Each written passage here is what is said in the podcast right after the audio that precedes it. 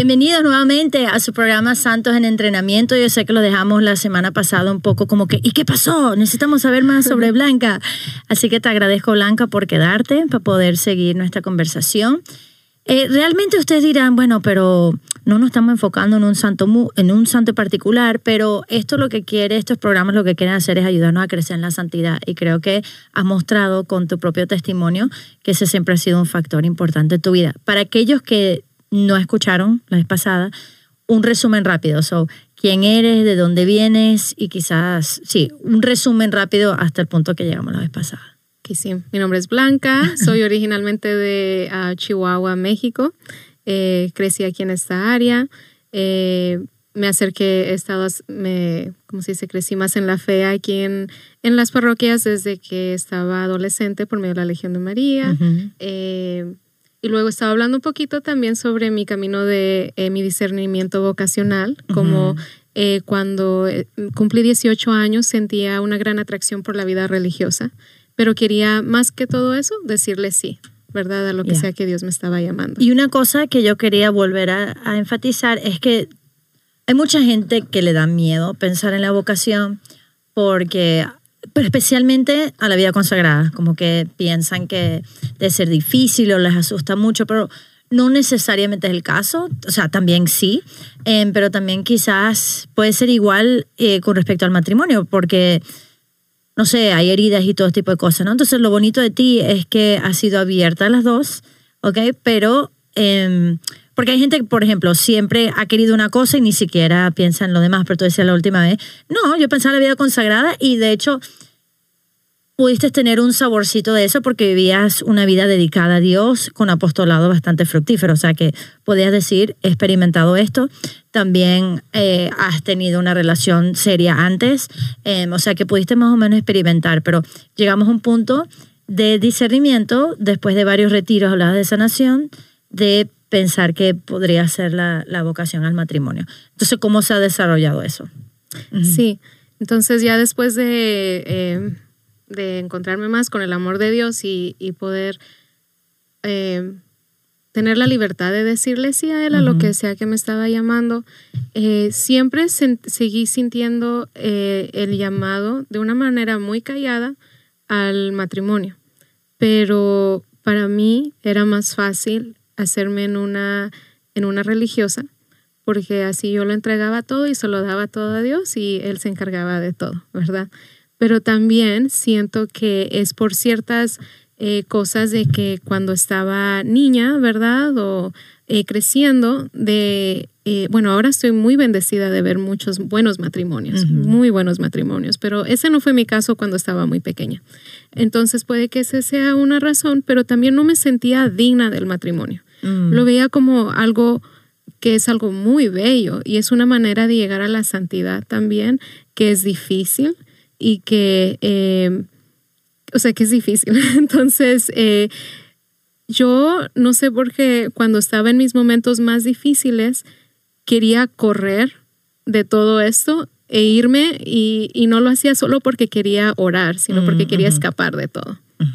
Entonces, y en ese momento con mi director espiritual hablábamos y decía, esa no es una razón por la cual debes de pensar en la, en la vocación. De y eso es muy importante porque a veces la gente me viene a mí como virgen consagrada, quizás le da miedo la vida religiosa o, se le han pasado los años y dicen, bueno, como que, bueno, entonces será que es, yo, yo, digo, no es premio de consuelo o tampoco es escape, o sea, que bueno tu director espiritual, porque hay muchos que podían decir, sí, sí, sí, la vida consagrada, pero no, los, las motivaciones también son importantes. Y tú amabas a Dios, no es que no, pero muy bien. Entonces, ¿estás abierta ya a la, a la vida matrimonial? Está abierta ya a la vida matrimonial y de ahí es como que, ok, ¿con quién? Entonces, um, y estando abierta a eso, eh, también porque yo paso muy ocupada haciendo los trabajos de evangelización en mi trabajo, en, mi, en el apostolado y todo eso, empecé a sentir dentro de mí también, dije, ¿será que no estoy haciendo lo correcto, porque la mayoría de las jóvenes de mi edad empiezan a ir a eventos o a cosas para conocer a alguien. Y yo, si tenía un evento así o tenía que salir a tocarle tocar puertas o algo, yo decía, no, ¿para qué voy a dejar esto? Mejor uso mi tiempo para aquello. Pero empecé a, a como cuestionarlo un poco más, sí empecé a ir a más, más eventos, sino no era que estaba en mi casa diciendo Dios que aparezca alguien y se toquen la puerta. toquen la puerta o como una película, ¿verdad? De que voy al supermercado, alguien me habla, tú eres la persona, ¿verdad? No, pero empecé a orar un poco más, pero empecé a ir a cosas, pero no sentía tampoco que era, en mi corazón no sentía que es donde Dios tenía que estar.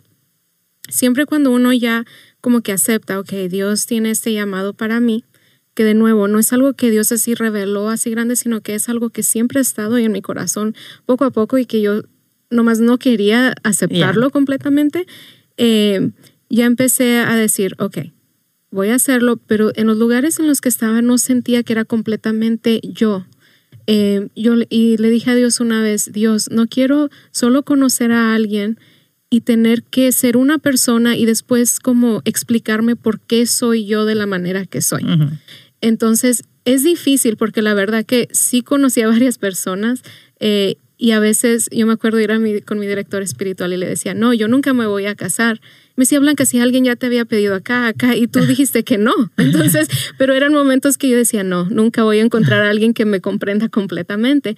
Y me acuerdo sí haber conocido una vez una persona muy católica, muy buena persona.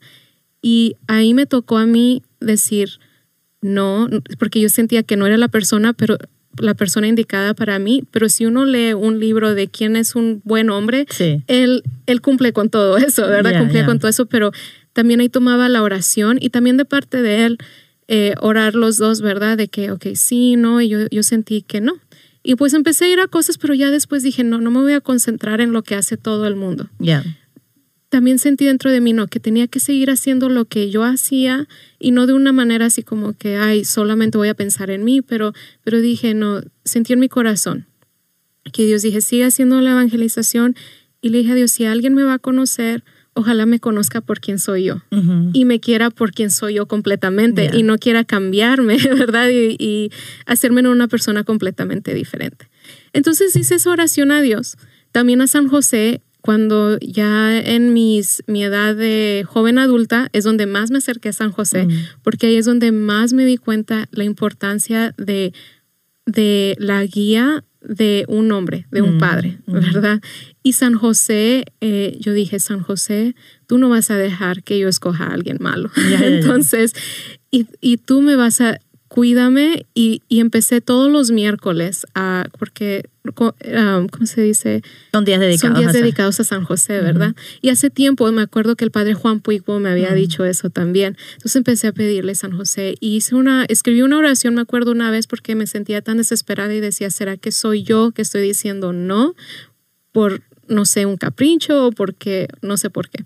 Entonces le escribí una oración y básicamente le dije eso cuídame, muéstrame quién es y si no está listo, ayúdale a estar listo. Entonces, y le dije a Jesús también, que es algo como muy extra, ¿verdad? Pero le dije, Dios verdaderamente le dije corazón, yo te doy mi corazón. Si alguien quiere acercarse a mí, tiene que pedirle permiso a ti, ¿verdad? Pedirte a ti permiso. Y ya de ahí, y sentí en mi corazón cuando hice esa oración muy fuerte en, en la iglesia, sentí que, que Dios quería que siguiera haciendo lo que hacía y que él se iba a encargar. Y yo dije, Dios, si tú quieres que yo me case, tú, tú lo vas a hacer posible, porque si tú lo quieres, va a, a veces yo le hablo así, si tú lo quieres, va a suceder, ¿verdad? Entonces, y yo no me voy a oponer tampoco, pero muéstrame cómo. Entonces, de ahí sentí una fortaleza más grande de seguir haciendo el apostolado, que, que hago, trabajo con el programa de catequesis y todo eso, pero también teniendo un poquito más de cuidado de también no trabajar mucho, ¿verdad? o sea, excesivo. Bueno, entonces así seguí y seguí pidiéndole a San José, pidiéndole, pidiéndole, no de una manera desesperada, ¿verdad? Sino encomendándome a él. Pasó un tiempo y entonces eh, un día vino el padre James, eh, que estaba en nuestra parroquia en ese momento, ya está en otra, eh, y él me dice, Blanca, necesito voluntarios para Work Camp. Y entonces había un joven que más o menos nos habíamos visto, pero no, no sé, yo no había pensado nada me dijo, voy a pedirle a él que, que ayude pero necesita hacer el background check. Yo en mi parroquia soy encargada de, de ayudar con eso. Entonces, eh, con él había un problema con su cuenta porque su mamá también estaba involucrada y todo eso. Entonces, había como un problema con los emails. Entonces, vino a la oficina a reunirse conmigo. Y entonces, cuando nos reunimos, para mí, no sé, sentí algo, no, no sentí como algo que dije, ay, me gusta o esto, o lo otro, no, sino que dije, oh, qué, qué buena persona. Ahora, él dice que cuando él antes de entrar a la iglesia ese día a reunirse conmigo, él venía orándole a Dios y dijo, ya llevo, ya llevo un año más extra aparte del otro porque él se había alejado, bueno, esta persona se había alejado un poco de la fe y había regresado y estaba tratando de vivir la vida de virtud y todo y le había dicho a Dios, déjame solo por todo este tiempo pero ya también le estaba orando a Dios y diciendo que ¿y ahora qué? Y justo antes de entrar sintió algo en su corazón y dice que cuando entró me vio a mí ahí y que sintió, ella es. Pero ahí pero era como algo así de él, ¿verdad? Pero no hablamos de nada, le ayudé con el background check, yo como siempre estoy, hago todo, bla, bla, bla, y terminamos. De ahí más o menos nos veíamos en la parroquia, pero no, no hablábamos mucho. Eh, después, en el programa de catequesis, estábamos cortos porque trabajo con jóvenes. Y, hoy vamos a hablar de todo tu trabajo, sí, sí. Y es difícil trabajar con jóvenes, así que se nos fueron algunos voluntarios. Así que el padre dijo, le voy a preguntar a él si quiere venir a ayudar. Y él dijo, sí. Y luego después él estaba con otra catequista en una clase muy complicada y esa catequista de repente decidió irse. Mm. Y entonces él y yo terminamos enseñando la clase de catequesis mm. semana tras semana con unos, un grupo de niños que que estaban bastante rebeldes en ese momento y así nos fuimos conociendo más pero poco a poco. Pero para mí, yo he tenido experiencias donde una vez literalmente me dijo un muchacho, ¿quieres discernir el matrimonio conmigo? Y no lo conocía, ¿verdad? Entonces yo así como que, no, no, no. Pero como lo fui, conoci fui conociendo a esa persona fue así poco a poco, poco a poco. Y luego ya de ahí pasa el tiempo y él me, me pregunta que si empezamos a hablar un poco más, él fue a un retiro y justo ese retiro fue ahora me doy cuenta el fin de semana de la fiesta de San José. Mm. Fue un retiro de hombres en silencio y él ahí sintió dentro del retiro el escribirme una carta. Mm. Pero una carta como tratando de hacer más amistad conmigo, pero también él sentía de no ser tan directo. Entonces, Y, y de ahí empezamos a hablar un poco más, después me invitó a salir y yo le dije, ok, pero tengo que esperar a que terminen las clases de catequesis, así que esperó unos meses para salir conmigo. Eh, y así estuvimos hablando. Eh, él dice que él siempre estaba viendo una manera de hablar conmigo, pero él sentía en su corazón, porque él también le pedía a San José y a mm. Dios, fue pedirle a Dios si él era digno de hablar mm. conmigo también. Y, y, sentía que Dios le decía, espera, espera, mm. espera, espera, hasta que decía, ¿cuánto espero? Entonces ya en el retiro es donde, pero lo sintió con paz. Así que estuvimos hablando un poco más y ya de ahí empezamos a salir. Eh, pero de una manera tan linda porque no fue, no me sentí como agobiada o desesperada que tenía que pensar en decir sí o no. Es más, la primera vez cuando ya me dijo el que sí quería ser su novia, yo le dije, yo no sé qué me sucedió a mí en la mente. Yo estaba pensando si digo que no o digo que sí. El caso es de que dije eso en voz alta. Entonces dije, sí digo que no. Y dijo él, oh, what? Entonces, pero yo, yo pensé que no lo estaba diciendo en voz alta. Así que dijo, ok, no, vamos a esperar un tiempo más. Entonces ya de ahí él dijo, pero yo no me voy a ir. Mm. Entonces, habían algo en las palabras que él decía, yo no me voy a ir, mm. yo voy a estar ahí, al menos que tú quieres que yo me vaya. Mm. Y ahí estuvo, ¿verdad? Él tranquilamente y de ahí estuvimos ya empezando a salir y sentí ahí con mi director espiritual también porque lo sentí algo completamente diferente, eh, con paz también, de que, de que tenía que discernir con él mm, un poco más. Así que ahí empezamos a hablar más. Nosotros, eh, por medio de la parroquia, la catequesis, que son todas las cosas que hago, después él entró a la Legión de María también. Mm. Él habla más inglés que español, pero la Legión de María es en español. Entonces el padre Mateo ahora bromea con él, dice, yo no creo que hayas entrado solo por tu amor a la Virgen María, a la Legión de María. Entonces él empezó a ir ahí, pero los momentos en que salíamos, porque yo no, no podía, no sé, los momentos como los dates que teníamos era cuando en la Legión de María nos asignaban a hacer contacto callejero en la parada de autobús o hacer puerta a puerta, pero semana tras semana salíamos a hablarle a la gente en las paradas de autobuses. Mm. Y así es donde él se acuerda que una vez salimos a, fuimos a comer al Chipotle que está ahí al lado, bueno, a, una, a un lugar que está ahí al lado y ya... Eh, para él ese fue como el primer date, ¿verdad? Entonces, y así estuvimos hablando. Así que por medio de la Legión de María crecimos, pero por el apostolado también. Claro. Y algo que él admiraba en mí era mi amor por, por evangelizar y ayudar a la gente. O, y también por los jóvenes. Ah, a mí me gusta mucho trabajar con los jóvenes y con los jóvenes que están en ambientes difíciles. eh, y eso es algo que él comprende tanto y me ayuda también. Para eso él, para él eso era una de las grandes cosas, ¿verdad? Que la traían de mí también. Y así que así poco a poco, pero también con San José, ¿verdad? Eh, yo, yo, yo sentía muy de cerca a San José Mm. cuando hablaba con él. Mm. Así que de ahí empezamos ya a discernir un poco más, eh, eh, continuamos saliendo, yendo a misa juntos. eh, y a mí, para mí al principio era un poco difícil porque en la parroquia me conoce mucha gente. Claro. Y a veces cuando uno ha ido por relaciones donde uno dice no, y sí, la gente se da Se cuenta me- y de se todo. meten, ya, ya, Sí, ya, ya. Pero yo decía, no, pero tengo paz. Y así continuamos y, y pasó un año, ¿verdad? Eh, oh, también algo interesante es que yo conocí a su mamá antes de que lo conocía a él, Oh, wow. porque ella trabajó conmigo. Y mi Mm. mamá lo conoció a él cuando tenía 15 años, porque siempre estuvimos en la misma área, la Oh, misma wow. parroquia, pero no, nunca hablamos uno con otro. Mm. Y cuéntanos un poquito so, no, eh, yo quiero hablar mucho más también sobre tu apostolado y eso, pero para terminar esto con broche de oro, eh, cuéntanos nada más, la- o sea, eh, cómo fue su propuesta de matrimonio, porque me parece súper tierno de su parte. Sí, bueno, ahora ya estoy comprometida con él, ¿verdad? Ah, sí, perdón, spoiler Entonces, yeah. sí, estamos, eh, nos vamos a casar pronto. Eh, estábamos, bueno, nos tocó, él estaba pensando cuándo me iba a proponer matrimonio y ya medio habíamos hablado de que si queríamos ir en esa dirección, pero yo no tenía idea de nada, o sea, nada, nada, nada. Esa semana nos tocó hacer contacto callejero, que es ir a evangelizar en la parada de autobús, ah, que es algo que casi ya no estamos haciendo mucho porque estamos haciendo otros apostolados también. Y él dijo, ese es el momento.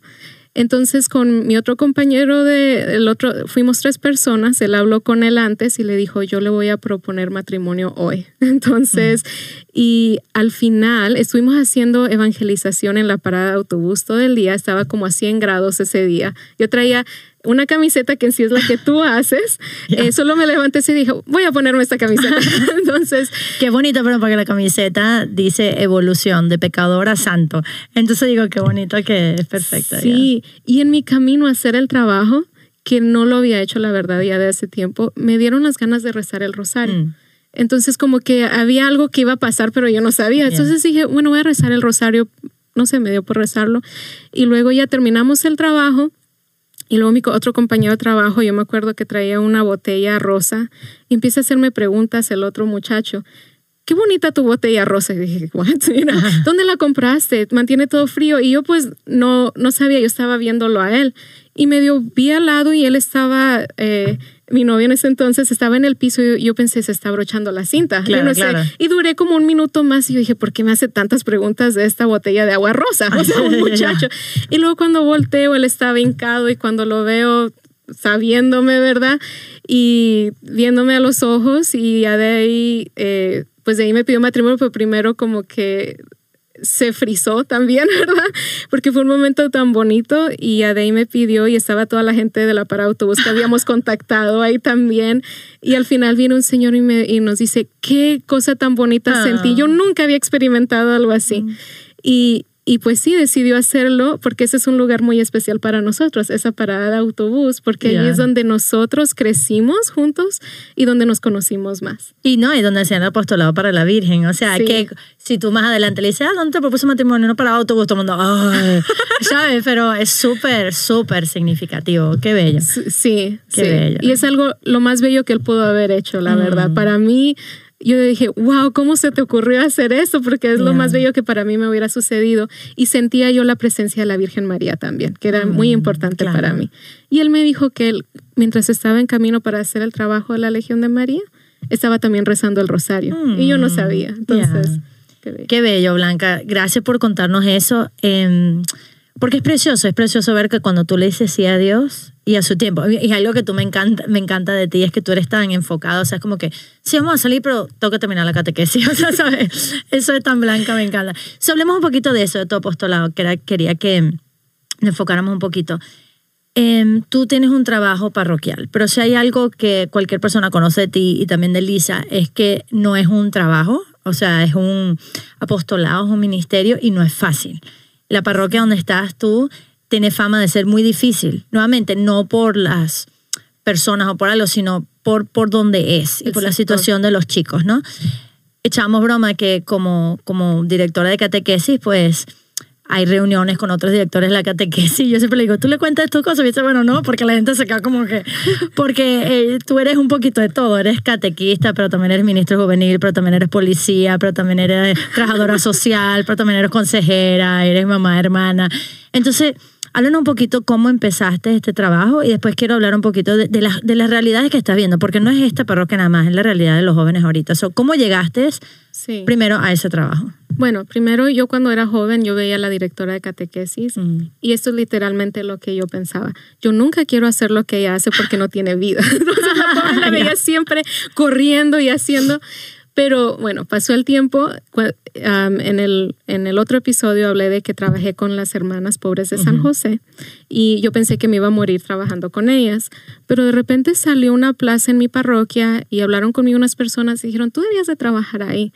Y entonces yo, yo decía, no sé, no sé, yo decía yo, ¿por qué, verdad?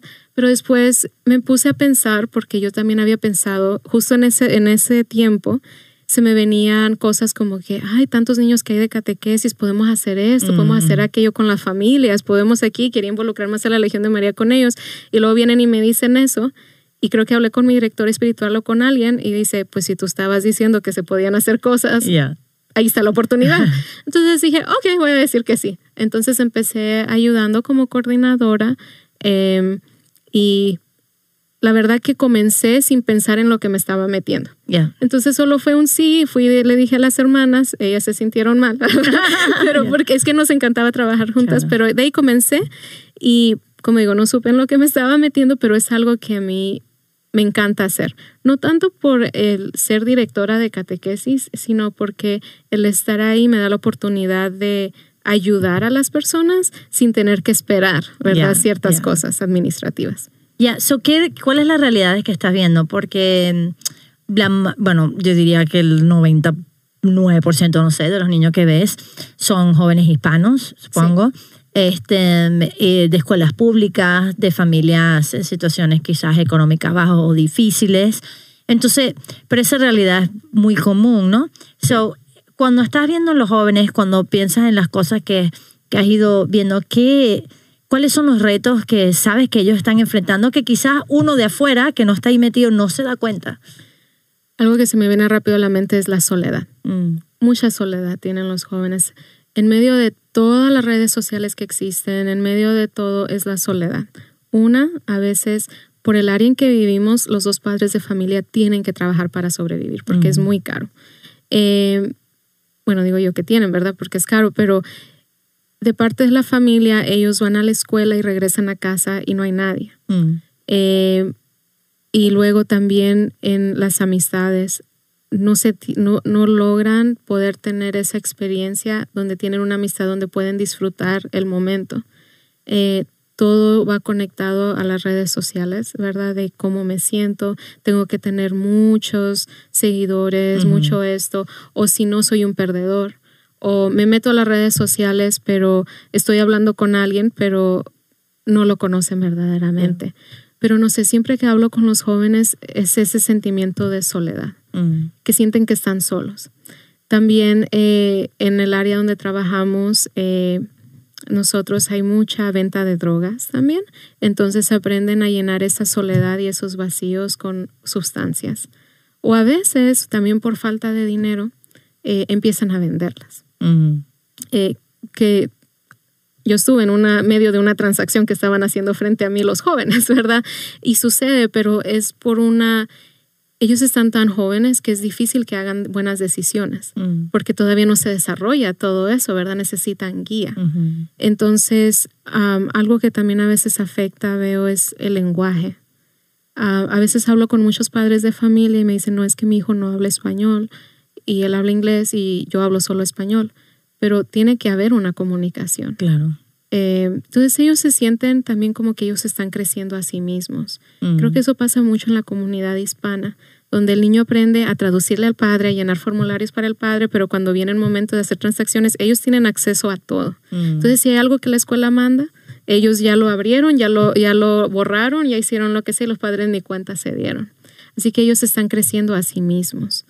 Eh, pero también esa no es una excusa, ¿verdad? Yo me acuerdo a mi mamá cuando yo iba a la escuela, si ella le hubieran llamado en algún momento que yo hice algo, ella hubiera sabido rápido, ¿verdad? Porque ella estaba involucrada, pero también no, no dejaba que yo como que yo fuera mi propia madre tampoco. Ya. Y yo, bueno, no es una realidad nada más, nada más allí donde tú estás, pero cuando uno dice uso de drogas, uno piensa, ah, bueno, en quizá estamos hablando de cosas como, no sé, marihuana. No digo que marihuana sea poca cosa, pero quiero decir, o sea, ay, pero no, o sea, lo que estás viendo no es uso recreacional, o sea, esto es mucho más complicado. Sí, los opioides, ¿verdad?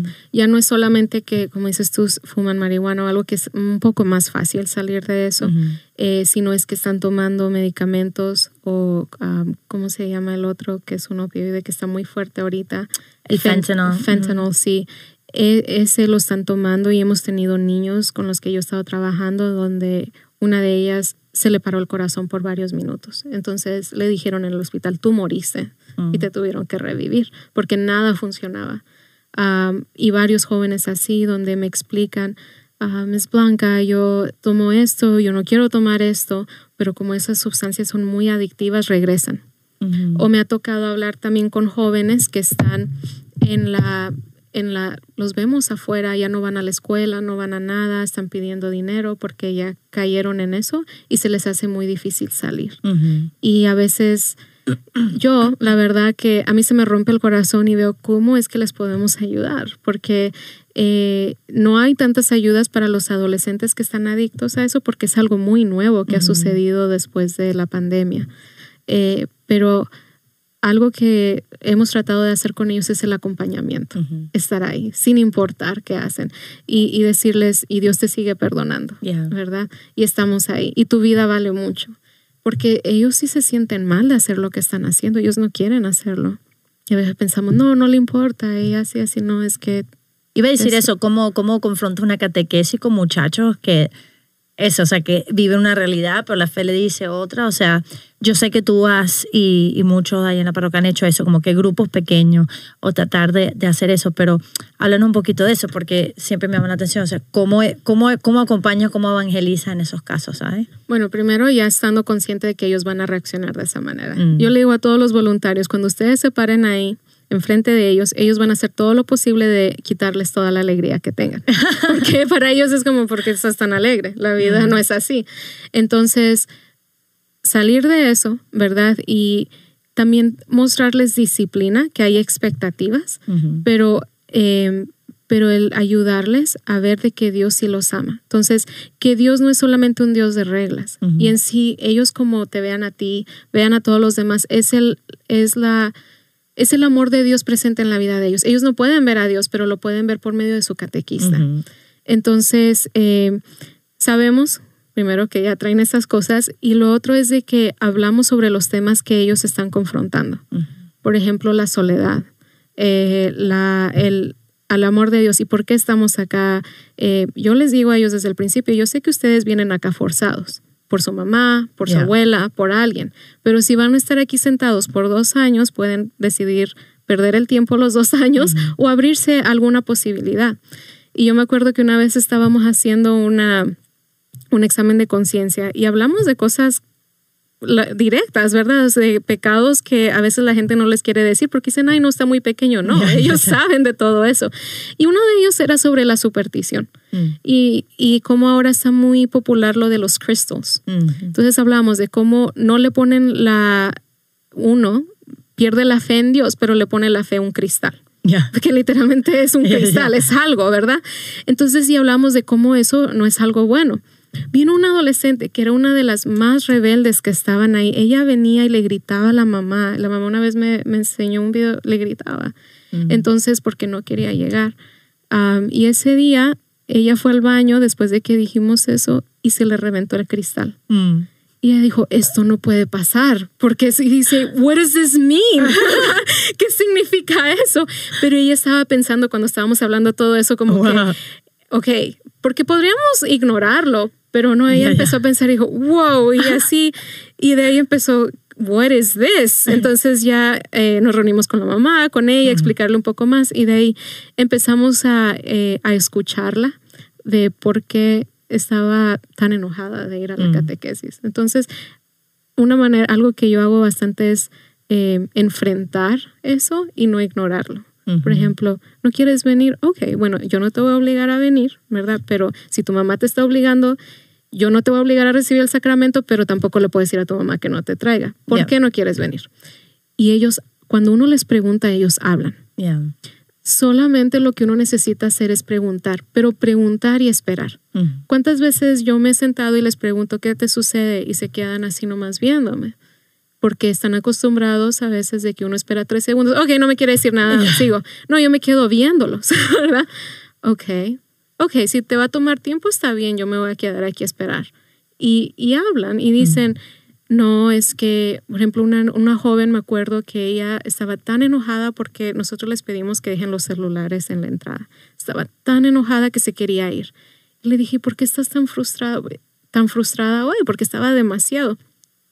Y luego se sentó y no me decía nada. Entonces me senté al lado de ella y solo me quedé callada al lado de ella. Le digo, ok, solo voy a estar aquí contigo. Creo que no estás bien. Y empezó a llorar. Era que su novio había cometido suicidio hace unas semanas. Mm. Y ella estaba llorando y estaba, dice, estoy frustrada porque él se suicidó y no sé si ella, no me acuerdo bien, la verdad, pero era algo como que ella le hubiera gustado haber hecho algo más. Mm.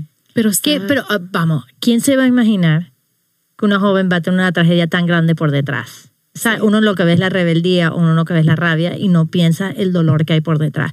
Sí. Mira, la gente cuando tú tienes, un morado o te, te- y alguien te pincha, tú gritas, ¿verdad? Sí. O sea, cuando tú tienes un dolor y alguien te agarra allí, la respuesta es gritar, ¿ok? Entonces muchas veces violencia, ira, rabia, viene por un dolor muy profundo. Entonces la pregunta es, ¿dónde está el dolor, no? Entonces, qué bueno poderlo escuchar. Y la verdad que el haber trabajado con niños ah, Mm, de preescolar es lo que me ayudó a esto, porque ellos tienen rabietas y todo, pero es por alguna razón, porque no pueden decir que tienen hambre o que tienen esto, pero con los adolescentes hago lo mismo. ¿Por qué?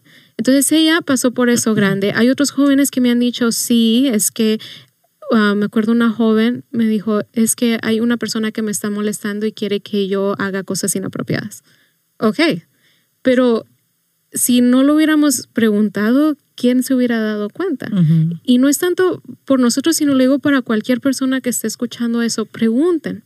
Ellos quieren hablar, ellos necesitan ayuda y guía, ellos se pueden ver que ya tienen su vida resuelta, que son como adultos, ¿verdad? Pero son niños, todavía son niños y quieren ayuda, quieren hablar, pero tienen que sentirse también seguros y ellos saben también cuando uno le importa Ya. o cuando lo dice solamente por chisme o que si dicen algo es porque se va a meter en mayores problemas. Eh, así que sí, eso. También me ha tocado visitar adolescentes en, en, um, en hospitales porque han tratado de suicidarse o cosas así. Y ellos también hablan. ¿Y por qué lo haces? Porque otro diría, eso no es mi trabajo. Tú trabajas catequista y a las seis de la tarde ya te vas a tu casa. ¿Sabes? Pues sí, porque no puedo decir no a eso. Es Yeah. el joven, o sea, es, no, es parte.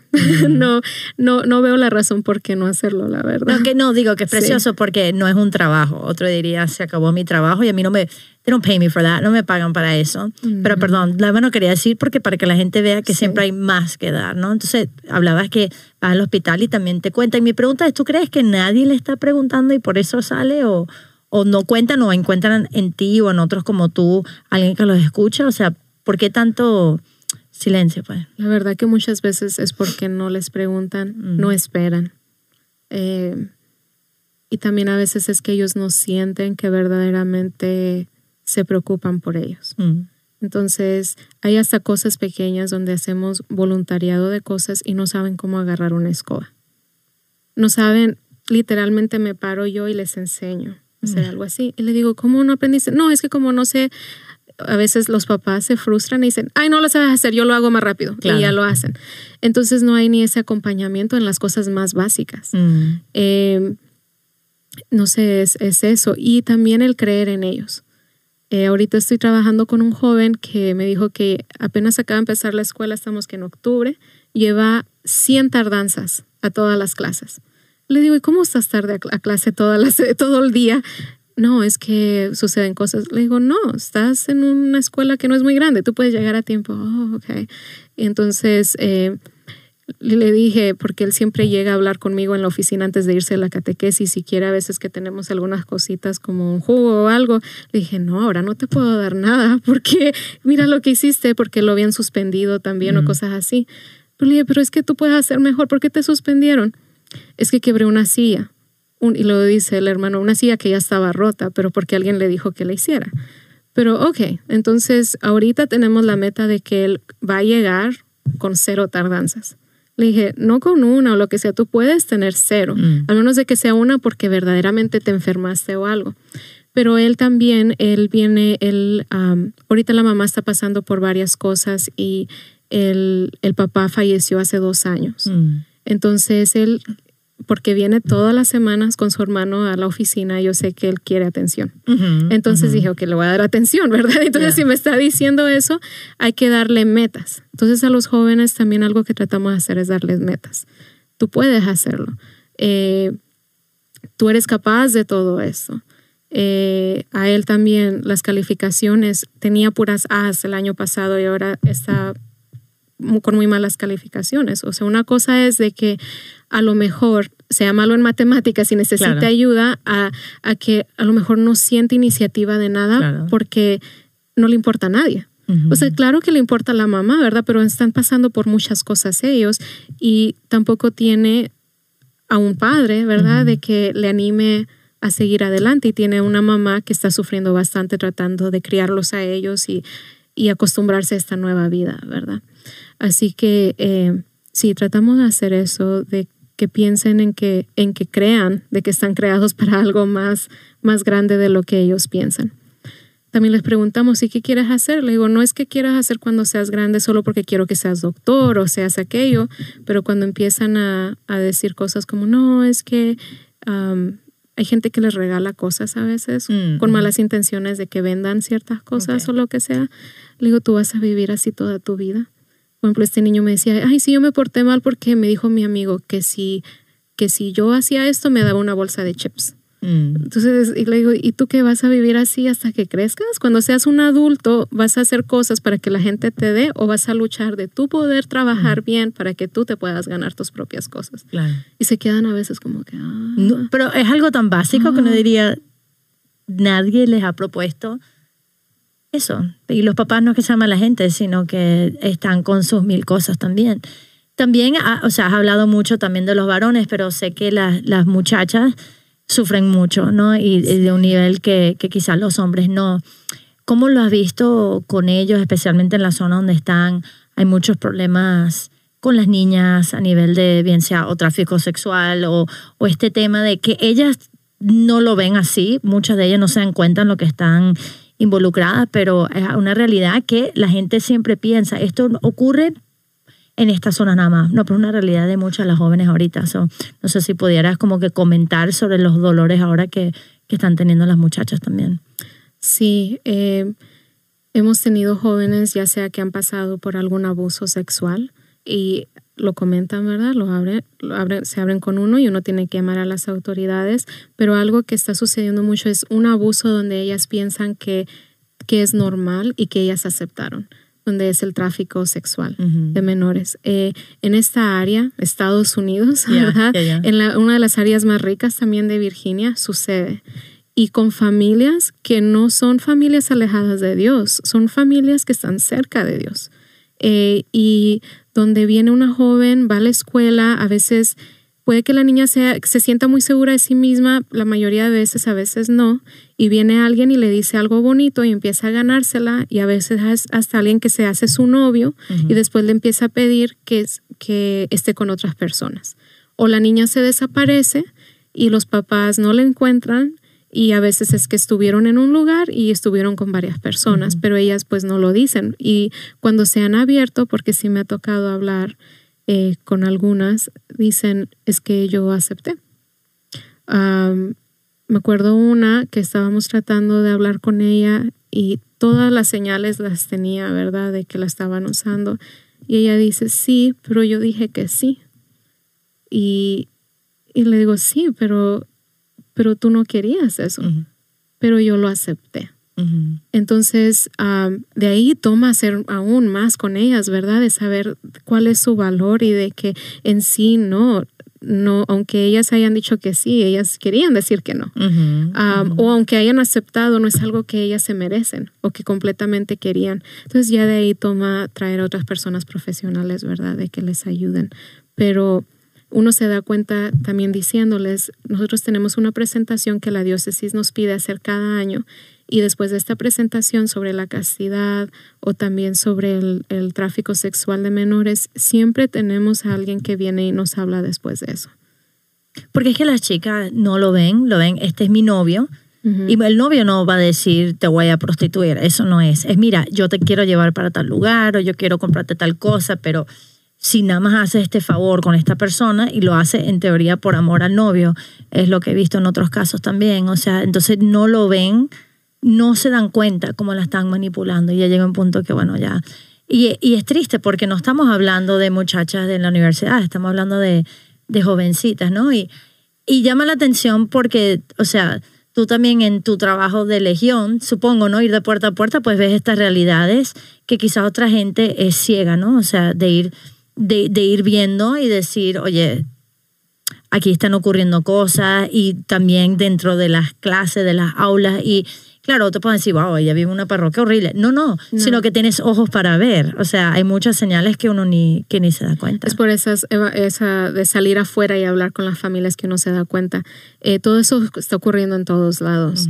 Eh, si uno va a presentaciones hasta en vecindarios donde hay mucho dinero y donde nadie se imagina, la niña regresa a casa a la hora que tiene que regresar, pero los papás no saben qué sucedió en el momento que tenía que estar en la escuela. Eh, pero a mí me ha tocado andar por el vecindario y ver que alguien va a saltar a alguien. A mí me ha tocado ver a jóvenes en la parada de autobús sentados sin una niña, me acuerdo de esta joven y sigo orando por ella no sé qué le pasó ella me decía, yo quiero salir de esto, pero no puedo. Y yo he tratado de buscar ayuda, pero no hay ayuda. Y no puedo regresar con mis papás porque ellos ya se fastidiaron de mí. Y estaba viviendo en la calle, mm. una adolescente. Pero, ¿por qué no hacer nada como sociedad? Y hablaba con alguien más y me dice, sí, ella, ella duerme bajo las escaleras todos los días.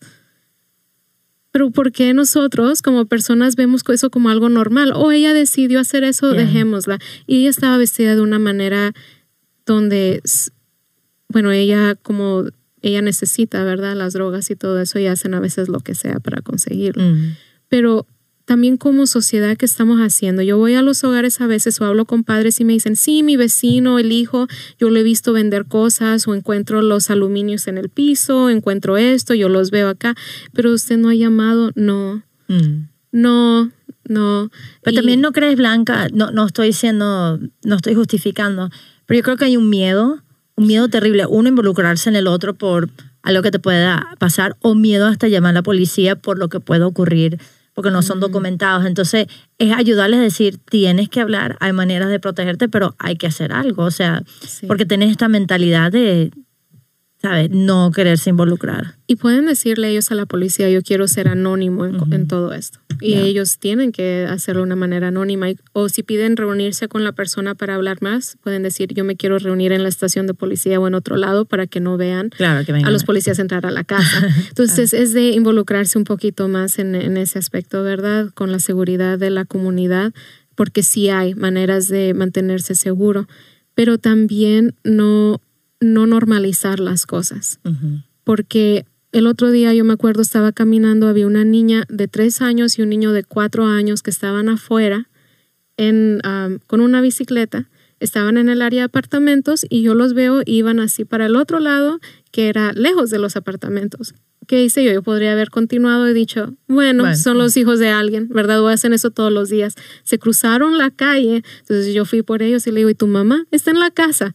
Entonces era en un complejo de apartamentos donde los papás ni por la ventana podían verlos. Mm. Entonces fui, toqué la puerta y le dije, su hijo estaba, cruzó la otra calle y se fueron para allá. Ok, a veces hacen eso. Entonces, pero qué peligro corren mm. esos niños de esa edad, ¿verdad? Que también le hablan a cualquier persona, porque yo les hablé, le dije, vamos a ir con tu mamá, y ok, y se vinieron conmigo. Y yo estaba con mi otra compañera de, también de que estamos, vamos de dos en dos. Entonces, digo, wow, ¿verdad? Y ellos tranquilos, alguien más se los podría haber llevado. Totalmente. Y es el miedo que se da, pero la gente, exacto, la gente no, no se da cuenta o es ese, esa indiferencia en no quererse involucrar.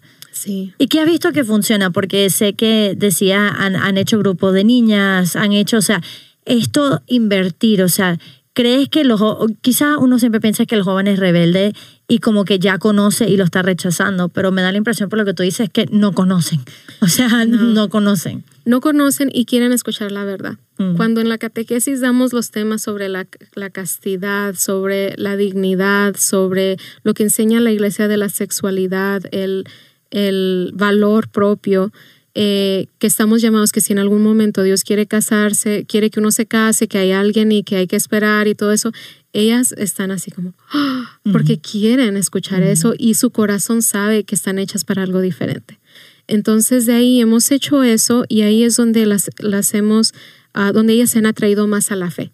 No por decirles, ah, regalarles cosas o esto o lo otro, sino por decirles la verdad, porque ellas están buscando la verdad. Entonces de ahí también el verano pasado hicimos un grupo de teología del cuerpo. Venían 40 jóvenes, niñas, a escuchar esto. Y unas estaban llorando y esto, lo otro. Y una me contó después, yo me puse a llorar porque yo estaba teniendo un novio mayor y me estaba empezando a pedir que haga cosas inapropiadas. Y dice, pero yo no le puedo decir a mi mamá, no le puedo decir a nadie, no puedo decir acá. Entonces trabajamos con ella para que pueda expresar estas cosas, ¿verdad? Pero también ella dice, y me puse a llorar porque yo sabía que él no era bueno para mí y tenía que decirle que no. Mm. Y le dijo que no. Entonces, y ella lo decidió hacer por sí misma y yo no me di cuenta de esto hasta meses después, porque ella habló conmigo de lo que le había sucedido en aquel momento. Mm, o jóvenes también, una joven que ella empezaba a decir que ella no era una mujer, era un hombre. Mm. Y entonces yo, ok, vamos a seguir hablando y empezaba a decir cosas en catequesis como para interrumpir y esto y lo otro. Pero seguíamos, seguíamos y el padre también muy bueno se empezó a reunir con ella. Ella nunca he visto una persona recibir el bautizo con tanta, tanto amor y tanta luz que había en ella mm. como ella. Y hasta se puso un vestido para mm. eso. Y ahora ella es como que ya ni piensa en eso. Pero tenía que escuchar de alguien que eso no es algo normal. O sea, eso no es algo que ella está hecha para otras cosas. Hay una cosa ahorita con el feminismo y todo eso que a las jóvenes también les digo, o sea, si hay una cosa tan grande, yo le digo a las mamás si están aquí con la quinceñera. Hay niñas que han venido a mí a decirme, yo creo que yo no soy niña y soy hombre porque yo no quiero ponerme un vestido o tener una quinceñera. Y la mamá les está diciendo, no, tienes que hacerlo y esto, lo otro, pero la niña no le gusta. Entonces algo que a mí me ayuda es que yo les digo, pues yo tampoco tuve quinceañera porque yo no quise, pero yo soy muy mujer, ¿verdad? o sea, yo no me siento que soy hombre. Eh, y yo me acuerdo ser, ser adolescente y sentirme incómoda a veces usando vestido. Ya, ya, ya. Entonces digo, eso es normal. Entonces, solo que ahorita ¿O te gusta jugar soccer? Ok, está bien. Eres una mujer que te gusta jugar soccer. y ellas dicen, oh, really? Le digo, sí, en aquel entonces el, el, ser feministas y todo eso queríamos demostrar que podríamos ser mujeres que jugábamos soccer. Ahora decimos, si juegas soccer, a lo mejor no eres mujer. Entonces, ellas como que dicen, wow, qué fácil. Pero es que es fácil. Pero si uno tiene miedo de decirles estas cosas, ¿de quién lo van a escuchar? Y hemos tenido una muy buena respuesta. Y de ahí es donde hicimos el, también el grupo de niñas que se llama Crea por Amor. Y hay niñas que han seguido ahí. Y hay una, una que se graduó este año pasado. Y estaba ella compartiendo su historia. Dice, yo cuando empecé viniendo aquí, le dice a las niñas, yo estaba como ustedes, que no quería escuchar, pero estaba escuchando. Entonces, semana a semana que venía y cuando iba a la escuela, yo decía, no puedo hacer esto, no puedo hacer lo otro, pero no tenía amigas, pero venía acá. Entonces, ella dice, fue todos los cuatro años de high school. Mm. Pero dice, yo no sé cuándo pasó el cambio, pero dice, ahora soy tan diferente y tuve que decirle no a amistades y la estaba escuchando y yo digo, wow, Wow. yo la vi cuando ella entró y estaba completamente fuera de todo, Yeah. pero de escucharle a ella decir de sus propias palabras, y sí, le dice a las niñas, y van a ver niños cuando tengas en noveno grado, porque le está hablando a las de middle school que van a entrar a high school, van a ver seniors, que son los mayores, van a venir y te van a hablar. Tú tienes que decirle no, porque si ellos te hablan es porque eh, en esa edad tienen malas intenciones y te van a pedir hacer esto, te van a pedir lo otro. Y cuando te pidan esto, tú tienes que decir no, yo prefiero estar sola. Pero le digo, ok, vamos a hablar de esto un poquito más, ¿verdad? Yeah, yeah. Pero ella captó todo eso y ella dice, ahora yo me voy a, a college y necesito, eh, quería ella tomar otros pasos. Pero ya era algo que ella estaba emocionada, o sea, cuando la veía hablar con los jóvenes, ella llena de luz. Yeah. Pero, um, así que sí. Yo Pero una cosa bella de lo que estás diciendo, sí, sí, una cosa bella de lo que estás diciendo es que esto no es vino blanca de una charla, se convirtió todo el mundo y esto ha tardado años, años. O sea, y esto es, todo el mundo, hay, hay que sembrar la semilla, pero hay que cultivarla. Entonces hay que, hay que hacerlo, hay que crecerlo. Y una cosa última, y que los padres tengan esa paciencia con ellos, porque no los van a ver cambiados. Esta niña fue al retiro de confirmación, recibió la confirmación, venía y no había ese cambio. Hasta ahora se está viendo, ¿verdad? Pero la mamá no se dio por vencida y siguió trayéndola. Yeah. Y estaba ahí. Entonces, si hay algún padre de familia que se siente, no, todo lo que hago, no, no, nada va a pasar con esto, ella sigue o él sigue igual, no, tengan paciencia. Y sí, Porque es la paciencia que Dios tiene con nosotros. Sí. Blanca, increíble, ya ha pasado el tiempo, yo podía hablar contigo, vamos a hacer otro y otro y otro, yo puedo hablar contigo todo el día, es, es un privilegio estar contigo, yo siempre aprendo mucho, te admiro mucho y rezo por ti. Y aquellos que nos escuchen, recen por ella, recen sí, por, por su favor. vocación, por su trabajo y aprendamos de ella, de lo que nos está diciendo también con los jóvenes y ese deseo que ella tiene de servir a los demás. Bueno, vamos a poner todas en manos de la Virgen para que ponga todos nuestros deseos y nuestro apostolado a que dé fruto, que ella lo pongo todos a los pies de Jesús. Dios te salve María, llena eres de gracia, el Señor es contigo. Bendita tú eres entre todas las mujeres, bendito es el fruto de tu vientre Jesús. Santa María, Madre de Dios, ruega por nosotros pecadores, ahora y en la hora de nuestra muerte. Amén. En el nombre del Padre, del Hijo, del Espíritu Santo. Amén. Amén. Gracias Blanca y gracias, por la tarea que nos, que, que nos están viendo. Por favor, eh, compartan que para que esto pueda ayudar a mucha más gente. Hasta luego, nos vemos la otra semana. Bye.